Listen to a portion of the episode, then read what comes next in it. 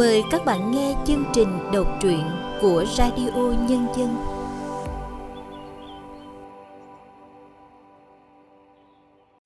Xin chào các bạn đang đến với chương trình đọc truyện của Radio Nhân Dân. Ngày hôm nay, chúng tôi xin được giới thiệu truyện ngắn Chợ Ký ức của tác giả Trần Thị Tú Ngọc qua sự thể hiện của Ánh Nguyệt.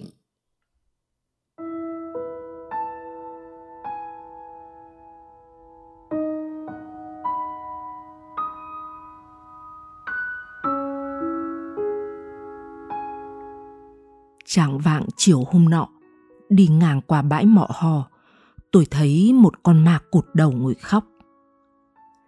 Lão tự xòe tay to bè cuốn lấy sợi dây mây bện xoắn mấy vòng, rồi thong thả bắt đầu câu chuyện với giọng khàn khàn. Những người chung quanh nhìn nhau, nửa tin nửa ngờ. Có ai đó cố nén cười quá, cuối cùng bật ra thành tràng ho lục cục trong cổ họng. Cái lão này có bịa thì bịa vừa vừa thôi chứ, ma cụt đầu thì biết khóc kiểu thế nào? Có khóc chứ sao không? Lão tự nói tiếp với vẻ bình thản. Một đời người dài lắm cũng cỡ trăm năm, còn đời ma thì dằng dặc trong cõi u minh, biết chừng nào mới hết. Trải qua bao nhiêu chuyện buồn vui mà nín hoài không khóc được, thì chịu sao cho thấu. Mọi người tự nhiên yên lặng hẳn đi. Không khí trùng xuống, tới nỗi nghe rõ tiếng con chim đêm ngang qua, đập cánh rồi mất hút. Họ đang ngồi quay lại trên bãi cát ven triển sông Vàng. Mấy ngọn đuốc thỉnh thoảng bị gió thổi bạt về các hướng, khiến cho những chiếc bóng đằng sau lưng kéo dài ra thành muôn vàn hình thù méo mó kỳ dị. Đây là góc có đông đàn ông tụ tập nhất ở chợ đêm Phù Viêng. Ai nấy đều cố chờ để mua được một sợi dây do chính tay lão tự bện từ cây mây rừng mọc trên đỉnh Giăng Màn Sương Phủ. Dây mây của lão tự dẻo dài có tiếng, về buộc thừng dắt trâu bò, căng lên phơi quần áo hay chẳng néo ghe thuyền thì cho dù có dãi dầu bao mưa nắng cũng chẳng đứt. Lão tự quay sang lấy con dao nhỏ sắc lẻm trong gùi ra, cắt phật chỗ mối nối, chào sợi dây cho người mặc áo xanh đang đợi. Người này mau mắn đặt vào chiếc hũ sành phía trước lão một tờ tiền giấy, nhỏm dậy, định rời đi, nhưng rồi lại nấn ná bởi lão tự hắng giọng chuẩn bị kể tiếp. Lúc đó tôi đang kéo một mớ mây xong rất nặng, định nín hơi cắm cổ đi qua cho được việc, nhưng rồi lại không nỡ vì con ma khóc dữ quá. Ai đời chập tối rồi mà cứ ngồi bên mép vực nức nở như thế, hai cái vai sụi sọ hẳn đi, còn phần cổ thì giật giật ra chiều đau đớn lắm. Tôi mới vứt cuộn dây rừng xuống, lại gần tính hỏi xem nó có cần giúp gì không. Chẳng ngờ nó thở dài một hơi ngút khói, rồi hụp đâu mất tăm. Quay lại thì cả dao rửa lẫn dây nhợ đều biến mất.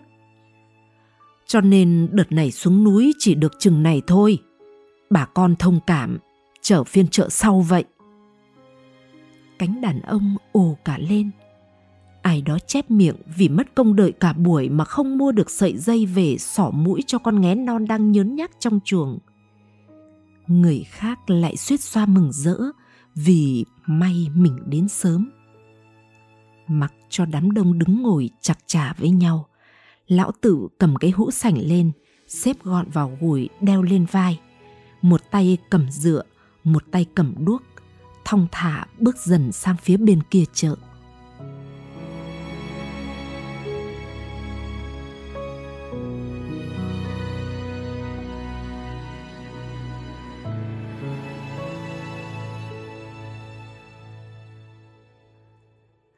Bà Doãn bần thần đi chợ Phù Viêng. Chợ Phù Viêng họp mỗi năm một lần, mỗi lần kéo dài từ chạng vạng đến nửa đêm. Người từ trên núi xuống, người từ trong lũng ra, người dưới đồng lên, cả dân Vạn Trài quanh năm lênh đênh tứ tán cũng gọi nhau tụ lại. Mặt trời lặn sau dãy Giăng Màn là chợ bắt đầu rộn. Đứng từ trên đồi thượng nhìn sang có thể thấy rõ đống lửa lớn được đốt lên bên bờ sông. Từ cuồng sáng bập bùng ấy muôn vàn ngọn đuốc cháy rực, nối nhau lan ra các hướng như từng vòng sóng. Bà Doãn mang theo một chiếc giỏ tre. Trong giỏ có hai chiếc khăn màu xám. Những chiếc khăn này bà bắt đầu đan khi trở về từ phiên chợ năm ngoái. Đám con cháu trong nhà mãi không hiểu nổi vì sao bà đan khăn lâu đến thế.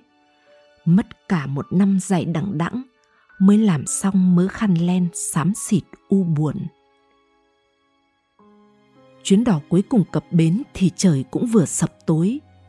Bà Doãn bước lên bờ, hòa vào dòng người đang chậm rãi nối nhau đi dọc triển sông, vòng qua đống lửa để châm đuốc, rồi từ từ vào chợ. Những người đến sớm đã bắt đầu bày hàng ra từng tấm bạt trải trước mặt. Ngọn đuốc cắm bên cạnh, tàn rơi xuống nền cát ẩm lụi đi rất nhanh. Bà nhìn thấy bao nhiêu là hàng hóa: gà trống, măng rừng, mộc nhĩ, nấm hương, mầm ngũ quả, hương vàng, quần áo, giày dép, mũ nan, chiếu cói, đồ ăn thức uống không thiếu thứ gì. Cả người bán và người mua đều lặng lẽ, không ai mặc cả. Thậm chí có chỗ còn chẳng nói giá.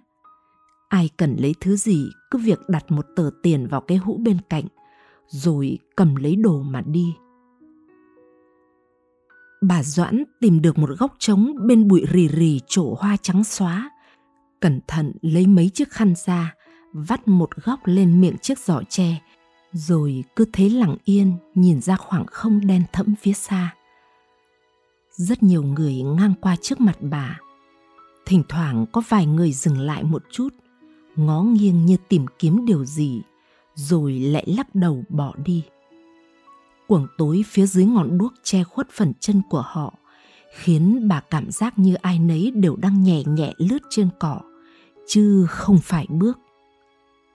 Hồi lâu sau, có đôi chân mang giày vải đứng hẳn lại bên cạnh giỏ hàng. Bà Doãn thoáng giật mình khi bắt gặp vóc dáng quen thuộc của người hàng xóm cũ. Mới cách một phiên chợ mà tóc lão tự đã bạc nhiều đến thế. Trên gương mặt vuông vức có vết sẹo dài chạy từ má xuống tận dưới cằm hẳn thêm mấy nếp nhăn. Bà đến chợ lâu chưa? Lão tự hỏi với giọng trầm khàn. Lão bỏ con dao dựa xuống để tháo chiếc gùi ra khỏi vai, nhưng vướng mấy cọng dây nên mãi chưa gỡ được. Bà Doãn liền đưa tay đỡ lấy ngọn đuốc giúp lão. Tôi đến từ chập tối ông ạ. Bà Doãn khẽ trả lời, mắt vẫn nhìn vào màn đêm sâu hút. Họ cùng ngồi xuống dõi theo những bóng người qua lại. Chợ đông mà yên tĩnh đến lạ lùng. Từng ngọn đuốc cứ thế lụi dần đi.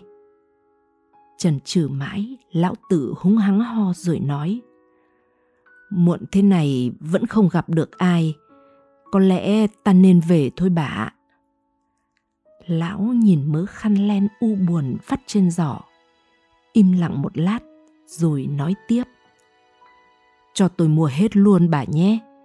Gần nửa đêm rồi, bà cẩn thận kẻo sương xuống lạnh đường trơn. Nói xong không đợi bà trả lời, người đàn ông mang tiền trong hũ sành của mình ra, đặt vào chiếc giỏ tre, cầm lấy hai chiếc khăn len rồi vội vã rời đi.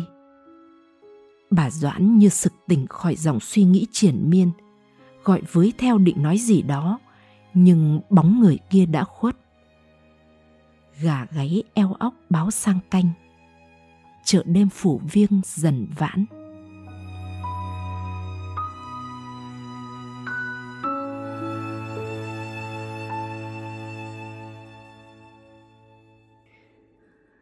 Bà Doãn về đến nhà thì hai vợ chồng cô con gái đã bày xong ba mâm cơm cúng. Người con rể đang đốt một cây hương trầm thật lớn ngoài sân, khói quẩn lên từng vòng chập chờn dưới ánh điện sáng lạnh. Con gái bà đỡ mẹ ngồi xuống bậc thềm, ngập ngừng khẽ hỏi: Chợ tối nay có gì không mẹ? Bà Doãn khẽ lắc đầu, đưa chéo khăn lên chấm chấm vào khóe mắt. Hai vợ chồng người con gái nhìn nhau trong một khoảnh khắc rất nhanh, rồi khẽ khàng lại gần, nhắc bà vào chuẩn bị để làm lễ cúng. Đồng hồ chỉ mười hai giờ đêm. Không chỉ nhà bà Doãn mà mấy nhà hàng xóm chung quanh cũng đang sáng đèn. Rất nhiều người chưa ngủ. Làng Thượng có mười bảy gia đình ngày giỗ trùng nhau. Chuyện xảy ra vào năm chiến tranh còn ác liệt. Máy bay địch gầm rú trên bầu trời. Mọi sinh hoạt phải chuyển về đêm. Trẻ con học bài dưới hầm. Người lớn cấy cày nhờ ánh trăng. Chợ Phù Viêng tháng đôi lần nhóm họp vội vàng bên sông Vàng khi trời chập tối. Lần đó bà Doãn đang mang thai đứa con thứ hai. Chạng vàng chiều, chồng bà nói hôm nay có phiên chợ nên sẽ qua sông mua ít đồ chuẩn bị cho bà nằm cữ. Đứa con cả mới lên năm tuổi, đòi đi theo. Hai cha con dắt nhau đi dưới trời mưa nặng hạt.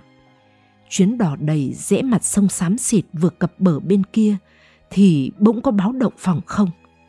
Ai nấy đều hoảng hốt, bất ngờ, vì mọi khi đến tầm này là máy bay địch không còn hoạt động nữa. Nhưng hôm nay chúng lại đi khác với quy luật thông thường. Một loạt bom trút xuống. Đất trời rung chuyển trong tiếng nổ ầm ầm cùng với những đám khói đen và lửa cháy. Tiếng gào thét thảm thiết vang lên. Chợ Phù Viêng tan tác. Phải đến nửa đêm, dân làng mới gom nhặt hết những mảnh thi thể vương vãi suốt bờ sông đỏ máu đem về Khâm Liệm.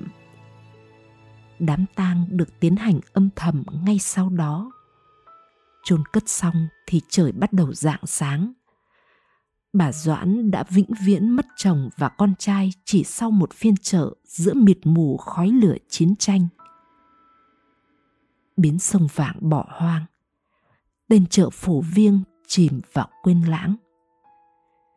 Cho đến một ngày nọ có gia đình Vạn Trài neo thuyền giăng lưới trong đêm trăng mờ. Nhìn lên chợt thấy một nhóm người đi lại tha thẩn mãi trên bờ sông như tìm kiếm gì đó. Ông lão chủ thuyền vốn là người bạo gan nên nhảy lên hỏi thăm. Nhóm người đó buồn bã nói rằng họ đi chợ Phù Viêng mua đồ mà sao chờ mãi không thấy ai đến bán. Nhìn cách ăn mặc, nói năng của họ như kiểu những người từ vài chục năm trước. Ông lão giật mình bấm đốt ngón tay tính lại thì thấy hôm nay đúng là ngày ấy, tháng ấy. Lúc đó thấy rờn rợn khắp sống lưng, nhưng ông lão cố trấn tĩnh, bảo rằng chợ này mất lâu rồi, không có ai đến đâu, nên đừng chờ nữa. Nói xong thì một làn hơi trắng xóa từ dưới sông bất chợt đùn lên. Bóng họ nhòa đi trong sương mù, rồi biến mất.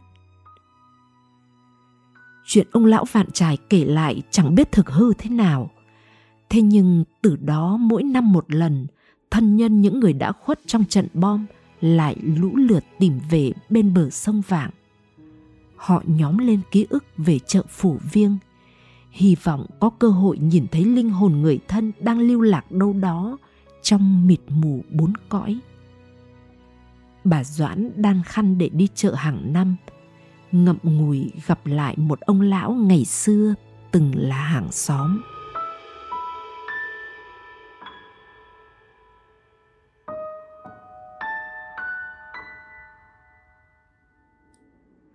Lão Tự về đến ngang bãi Mọ Ho thì trời sắp sáng.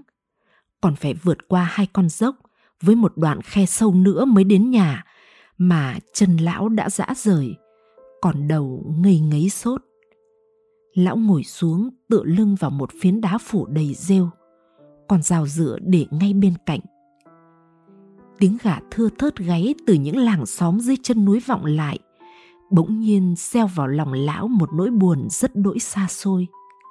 Lão nhớ lại thuở còn thơ bé, mỗi sáng sớm mẹ nhóm lên bếp lửa bập bùng, cha lom khom ngoài chuồng buộc thừng cho con trâu đen. Mùi cơm mới thơm thơm, bầy gà lục cục nhảy ổ. Thế rồi chiến tranh ập đến như một đám mây đen kịt ầm ỉ dọa dẫm phía chân trời. mười bảy tuổi lão lên đường ra trận, không hay biết làng cũ bị bom bỏ tan hoang. Ngày trở về, anh em thân thích chẳng còn ai. Mẹ cha đã nằm lại với cánh đồng đang mùa lúa trổ. Lão bỏ lên núi, dựng lều, sống bằng nghề đan lát. Hình như có một giọt nước mắt bất chợt ứa ra. Lão Tử đưa bàn tay thô ráp lên lau đi rất vội. Chợt nhớ lại câu chuyện về con ma cụt đầu ngồi khóc một mình, lão bỗng nhiên bật cười khủng khục.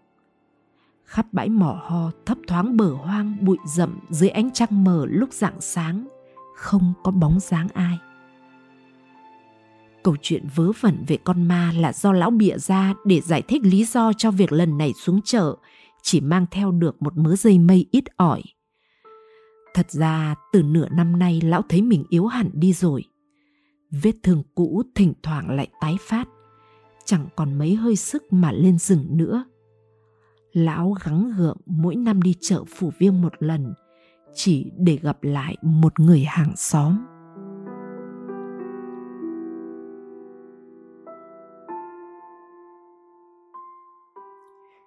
Chiến tranh, rồi hòa bình, cô đơn và mất mát. Những nỗi bất hạnh cùng đau đớn chia lìa. Chẳng ai có thể san sẻ bớt gánh nặng trong sâu thẳm cõi lòng cho ai. Nhưng mỗi khi nhìn thấy người hàng xóm cũ ấy, lòng lão chợt bình yên trở lại. Bỗng nhiên cảm thấy một cơn ớn rét lướt qua. Lão Tử đưa tay vào trong chiếc gùi mây, lấy chiếc khăn len màu xám choàng lên cổ.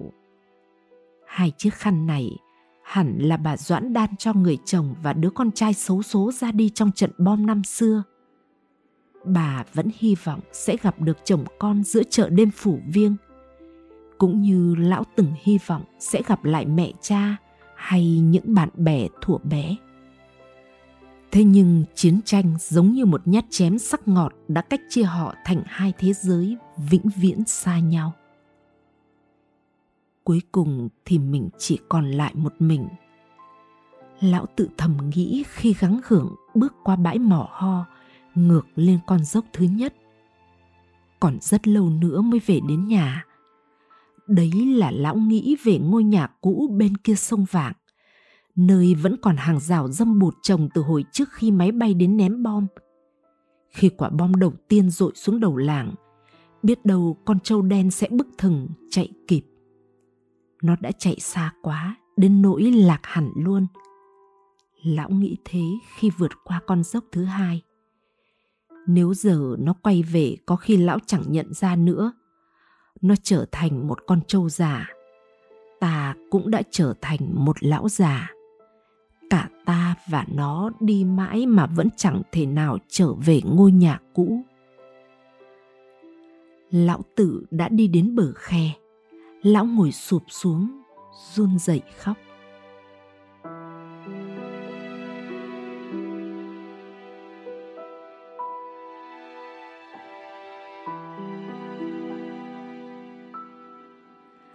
Tháng tư, tôi đi chợ Phù Viêng. Chợ họp vào cuối tuần, mỗi phiên kéo dài từ chập tối tới rạng sáng. Một cây cầu lớn bắc qua sông Vàng vừa khánh thành. Xe cộ ngược xuôi, đồng vùi tấp nập. Bờ sông đã được đầu tư xây dựng thành một quảng trường rộng rãi, đèn điện khắp nơi sáng trưng. Những gian hàng bài trí bắt mắt đầy ắp đồ đạc. Người đi chợ chủ yếu còn trẻ tuổi, họ túm tụm lại mua bán, ăn uống, chụp ảnh, mang đàn guitar ra cùng nhau ca hát. Tôi đi lang thang khắp chợ đêm mà không gặp ông già tóc chớm bạc gùi theo cuộn dây mây từ trên núi xuống. Tôi cũng không nhìn thấy bà già lưng còng mang chiếc giỏ tre trong có đựng hai chiếc khăn len xám xịt u buồn. Cầu mong họ có thể thanh thản trở về với ngôi làng cũ bên những người thân. Một ngôi làng bình yên trước chiến tranh.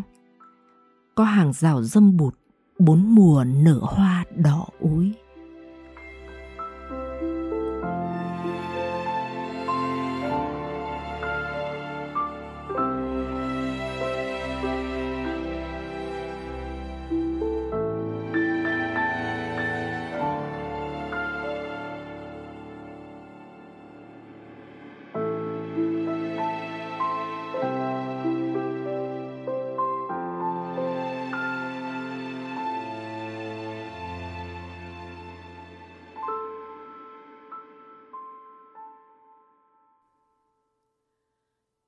Các bạn vừa nghe xong truyện ngắn Chợ Ký ức của tác giả Trần Thị Tú Ngọc qua sự thể hiện của Ánh Nguyệt. Tiếp theo đây, chúng tôi mời các bạn cùng nghe nhà thơ Nguyễn Quang Thiều chia sẻ nhận xét về tác phẩm này. Câu chuyện được dựng lên giữa đôi bờ hư thực, nhưng dù ở phía nào, ta cũng tìm thấy sự thật của đời sống. Một đời sống chứa đựng nỗi đau buồn và những vẻ đẹp trào nước mắt.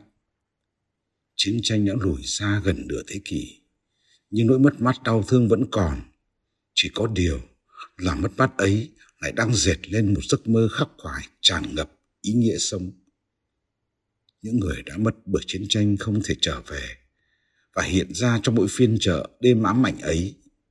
Nhưng có một phiên chợ của thương nhớ da diết dựng lên đêm đêm trong lòng những người còn sống. Và chúng ta gặp lại những người đã mất trong chiến tranh.